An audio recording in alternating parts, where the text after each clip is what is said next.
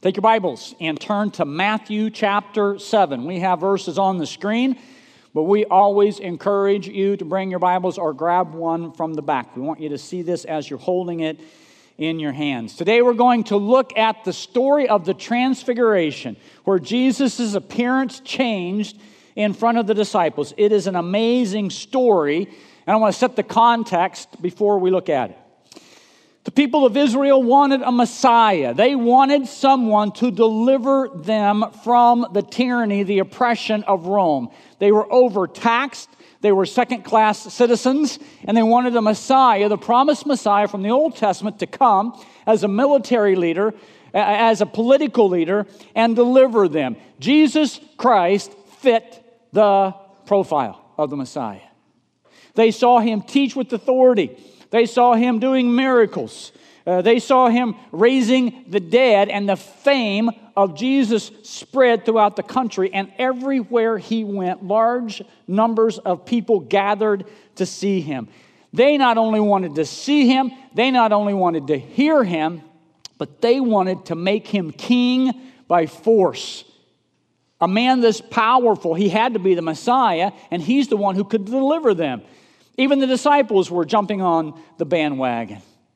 They wanted this political and, and military power in the Messiah, but they had missed one thing something that had been prophesied 700 years earlier by Isaiah when he wrote in chapter 53, verses 5 and 6 But he was pierced for our transgressions, he was crushed for our iniquities. The punishment that brought us peace was upon him and by his wounds we are healed. We all, like sheep, had gone astray. We turned each one to his own way, but the Lord laid on him the sins or the iniquity of us all.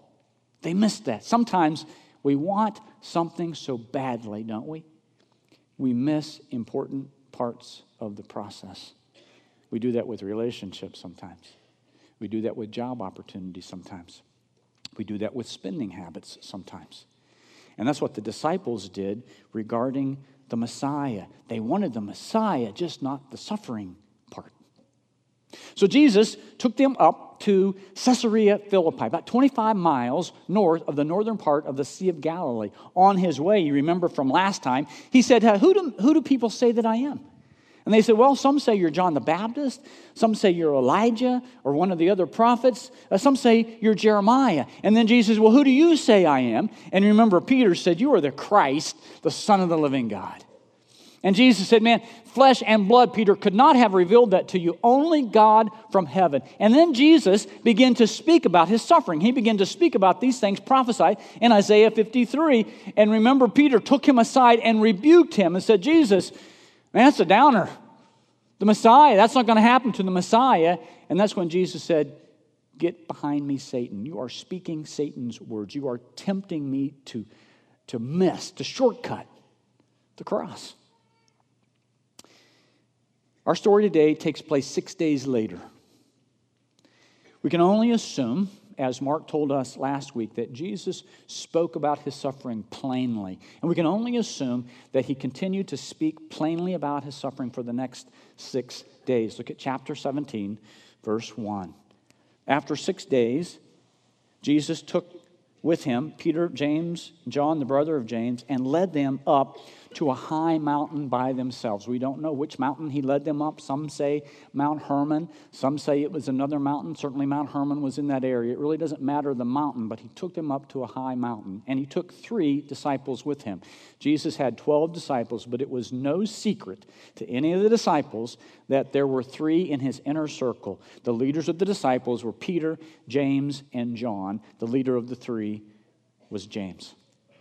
These three thought probably that they were going up to the mountain with Jesus to pray. They had done that often before.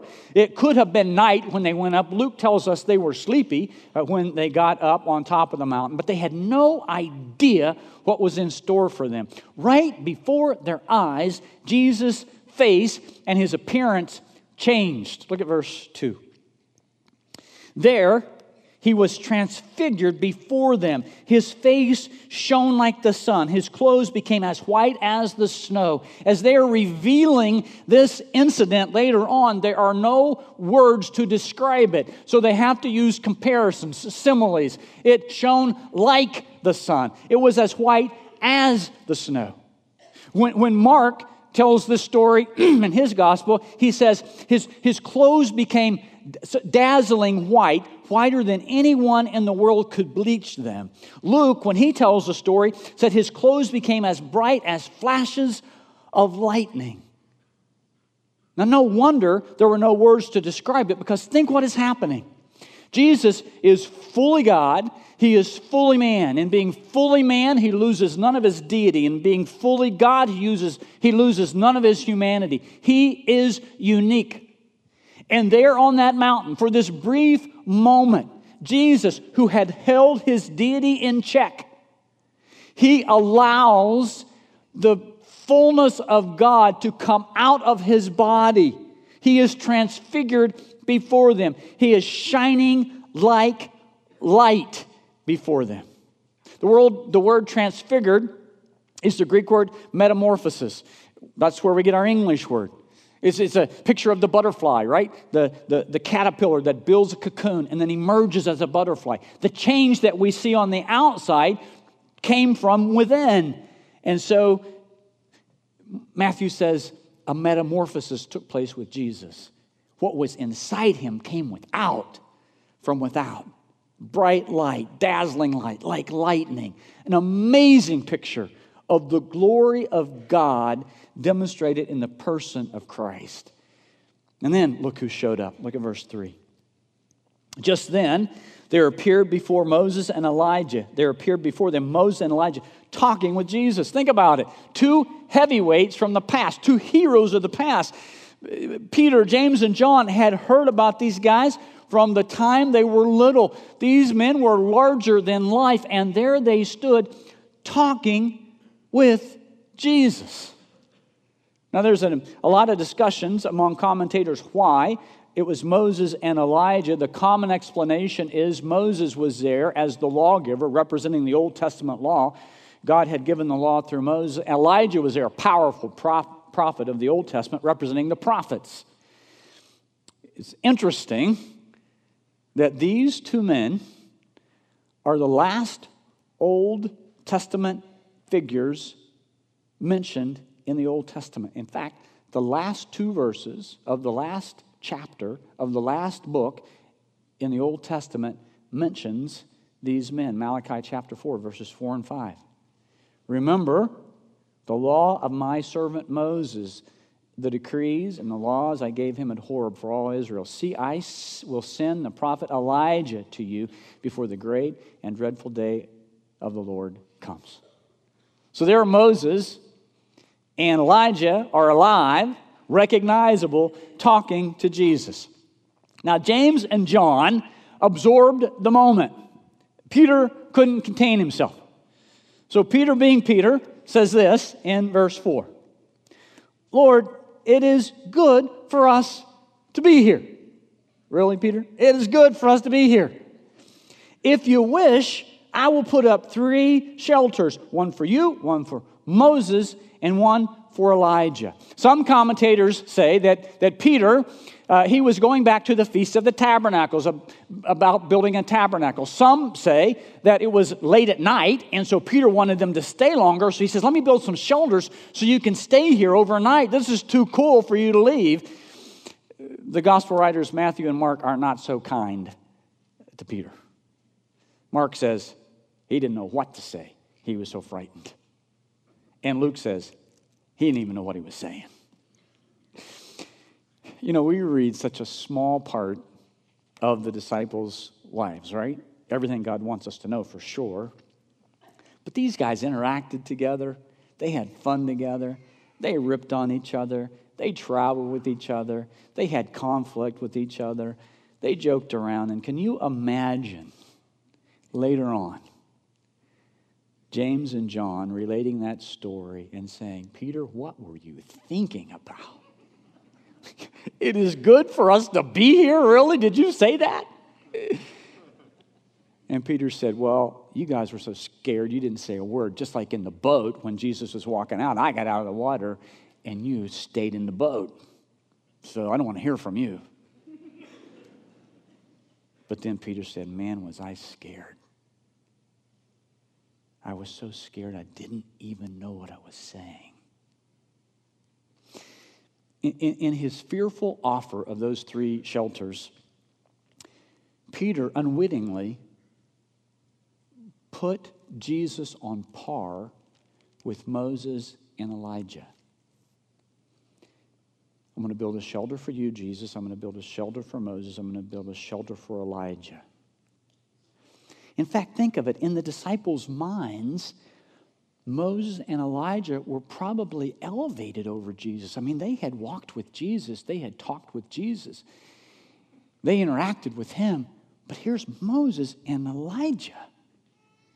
And so, right in the middle of Peter's statement, God interrupts. Look at verse 5. While he, while Peter was still speaking, a bright cloud enveloped them. A voice from the cloud said, This, just think of it, just the God bellowing this forth. This is my son whom I love.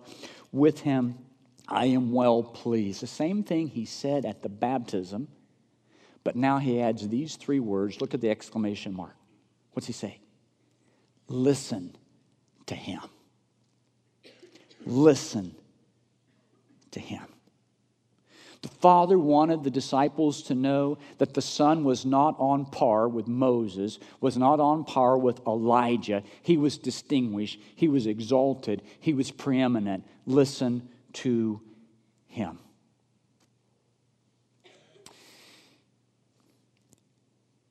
It is uh, it's easy for us, isn't it, to become followers of men rather than followers of Jesus. Isn't it? It's easy for us to get our cues from CNN or Fox News rather than Jesus. In fact, let me ask you this. We would all say, Oh, I want to follow Jesus, right? We've been singing about that all morning, all the campuses. But let me ask you a question Where did you spend more time last week? R- reading Jesus' words or listening to CNN or watching Fox News or reading USA Today on your iPhone? So our actions speak louder than our words. We can sing all these songs, but who are we really following? And you know what? It's even worse in Christian circles. We have set so many people up on a pedestal. We follow their systems, we follow their writings more than we do Jesus. We talk about going to this study or that study because it's put out by this person. Great stuff. We listen to podcasts of this person. I have no problem with podcasts unless we listen to them more than Jesus. That's not only dangerous, it is sinful. Modern technology may have exacerbated this problem, but it's always been around. Satan would always want us to desire to follow men or women rather than Jesus. J.C. Ryle wrote this back in 1856. Bishops, priests, deacons, popes, cardinals, councils, Presbyterian preachers, and independent ministers are continually exalted to a place where God never intended them to fill. That's true, isn't it? And made practically to usurp the honor of Christ.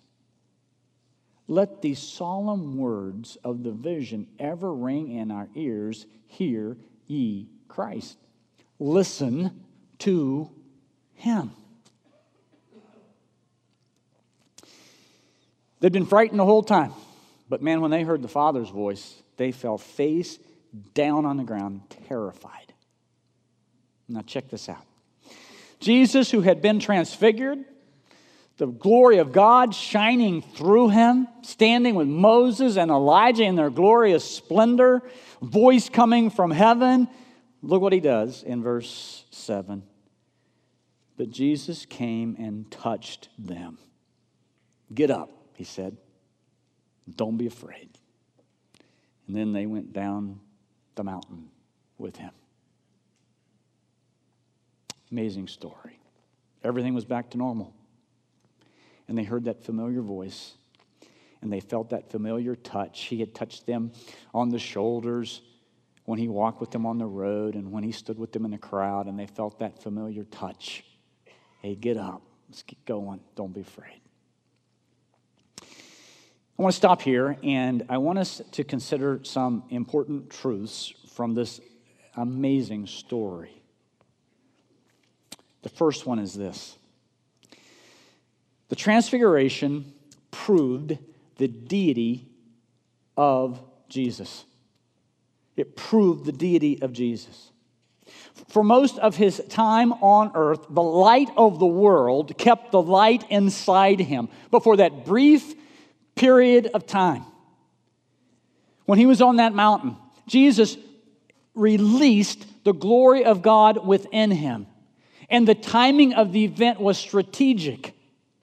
You remember three years that Jesus taught on earth. His ministry, basically only three years. The first year was the year of inauguration, his baptism, when he started his ministry, when he chose his disciples. The second year was the year of um, popularity, when Jesus is now, fame is spreading throughout Israel. The last year is the year of opposition. That's where we are here.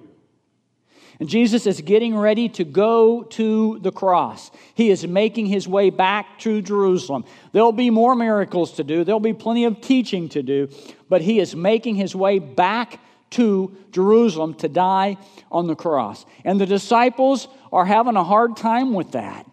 They hear what he says about suffering, but it's going to be hard for them to see the one they've walked with hanging there on a cross. But when they see him on the cross and when they see his suffering, and when it looks like he is the victim of those around him, when it looks like he is powerless, they have what? They have the transfiguration. And they can always remember we saw God in the flesh. John says it this way in John chapter 1 we have seen his glory. What's John talking about? Talking about transfiguration.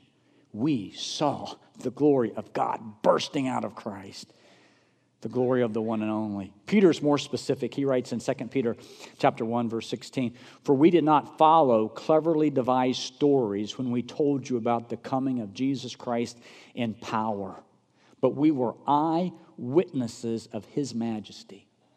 We received honor and glory from God the Father when, when the voice came to him from the majestic glory, saying, This is my Son, whom I love. With him I am well pleased. Then Peter says this We ourselves heard this voice that came from heaven when we were with him where?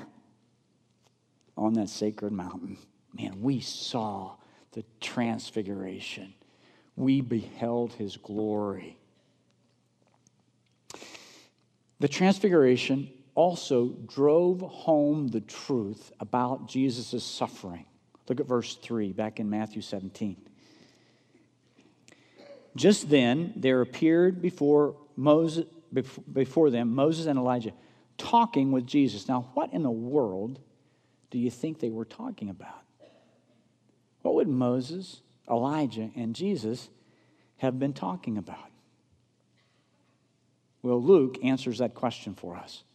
When Luke tells the story in his gospel, here's what he says Two men, Moses and Elijah, appeared in glorious splendor, talking with Jesus. They spoke about his departure, which was about to, which he was about to bring to fulfillment in Jerusalem. They talked about his death. Moses and Elijah and Jesus were talking about the cross. Moses and Elijah were talking to their Savior. They were standing there, Jesus holding back. Think of the contrast, think of the picture. They're standing there. Jesus is holding none of his deity back at this point, is bursting through him. Moses and Elijah are standing in glorious splendor. Think of that picture. And what are they talking about? Jesus beaten and bruised and crucified on the cross for the sins of the world. Man, what a contrast.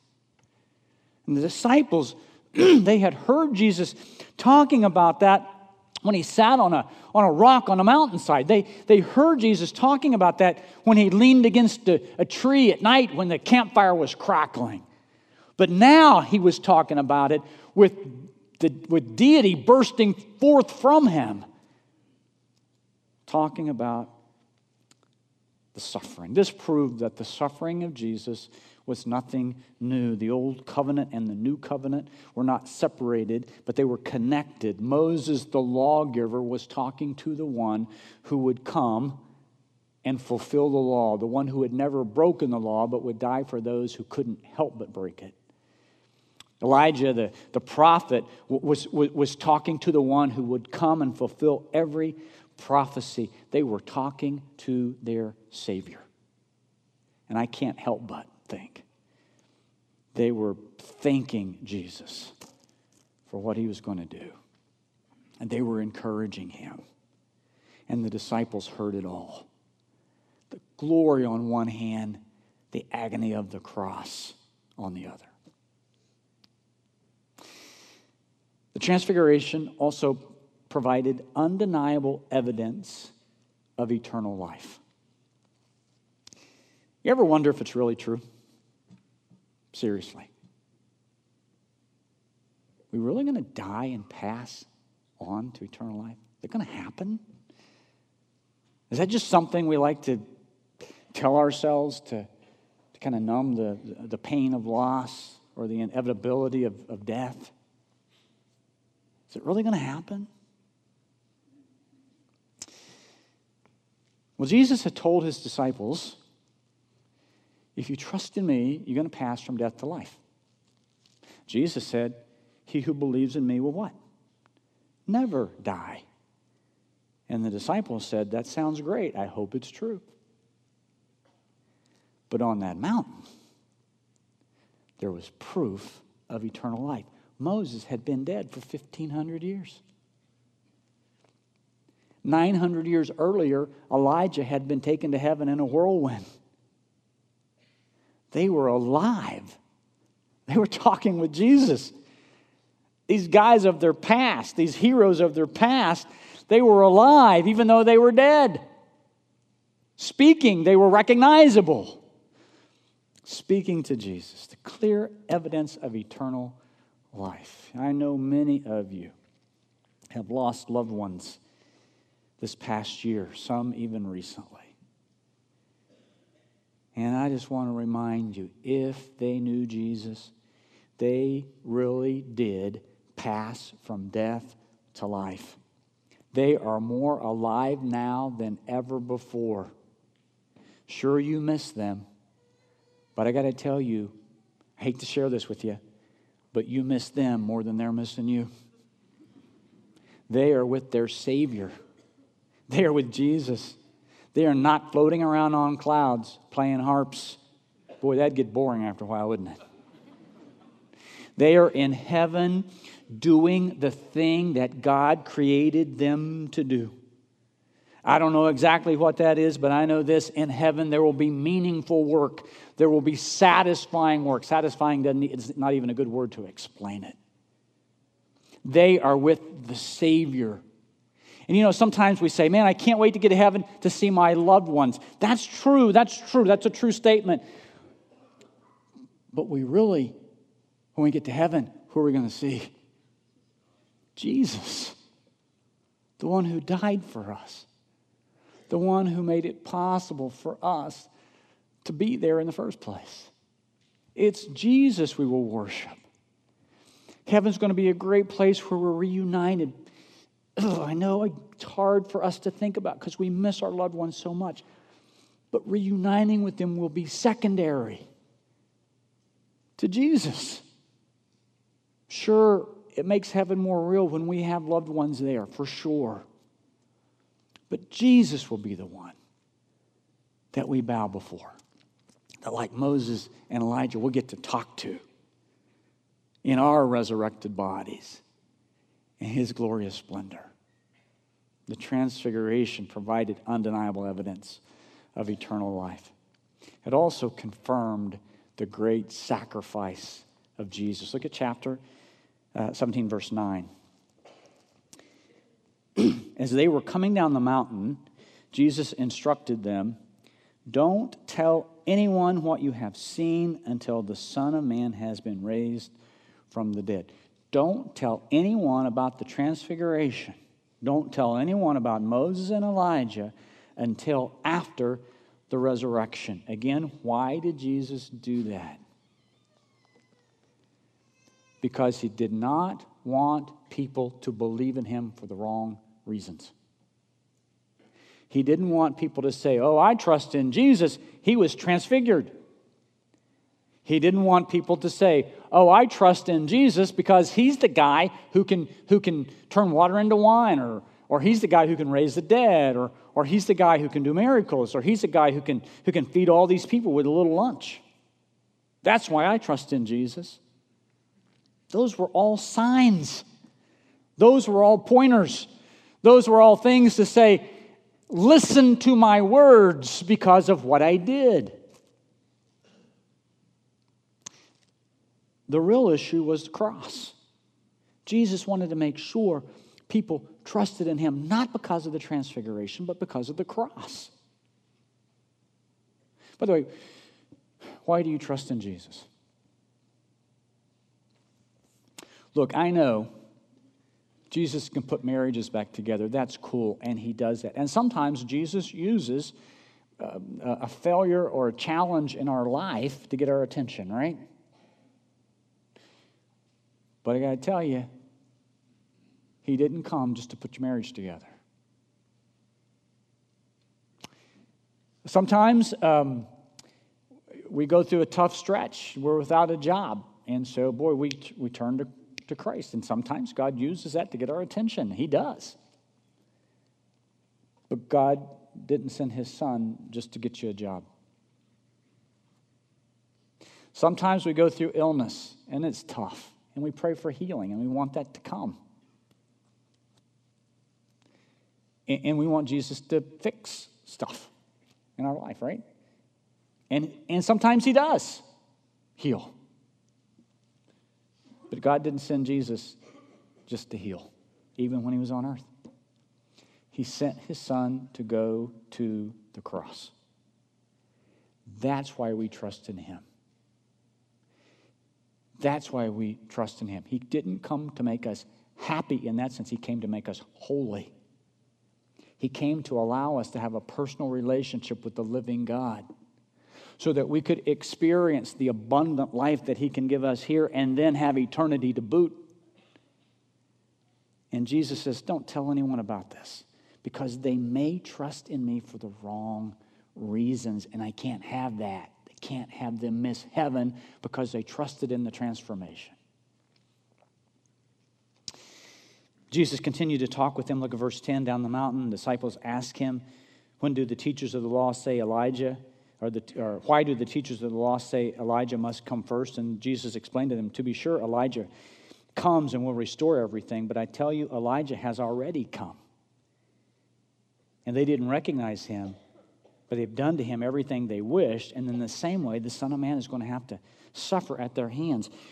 Jesus here was talking about John the Baptist, and they get that in the next verse.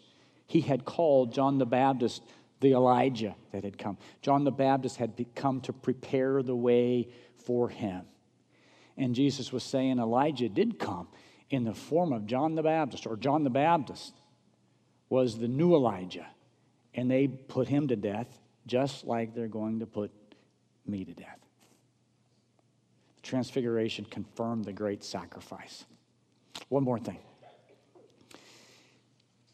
In this amazing passage where Jesus allows his, his deity to burst forth,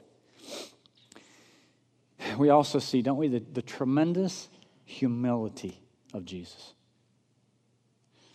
Again, for a time, he's there radiating, speaking with Moses and Elijah, the, the, the Father speaking from heaven. And then these great men left. Jesus is back to normal in his body as he continues his way to the cross. Look at verse 6 or 7. The disciples are scared to death on their face. But when Jesus came, but Jesus came and touched them, get up, he said. Don't be afraid. And when they looked up, who'd they see? A familiar face. They saw no one there but Jesus. What a picture of the Creator stooping down to interact with, with us, saying, Hey, get up, time to go. Don't be afraid. And then what's he do? He walks with them down the mountain, answering all the questions they have. Beautiful picture of the humility of Jesus. Yeah, I don't know what you're going through today.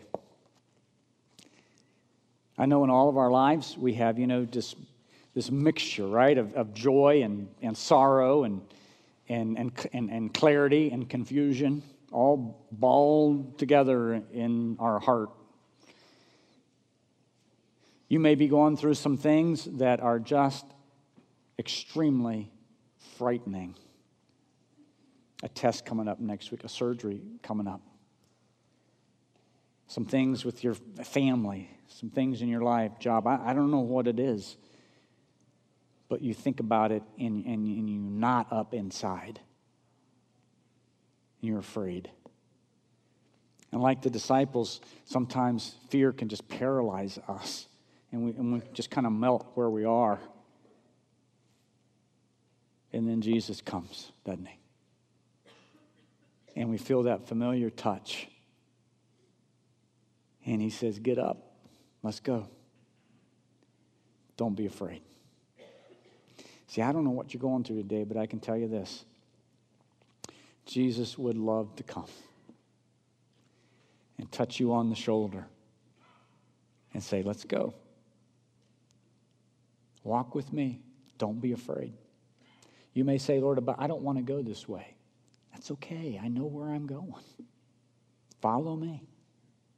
Don't be afraid. But I don't want to head down that path. That's okay. Follow me. Don't be afraid. Some of you here today, no doubt, need to hear, to feel that touch. Don't be afraid. Get up. Let's get going. Can't stay paralyzed in fear. Let's go do the things that I made you to do.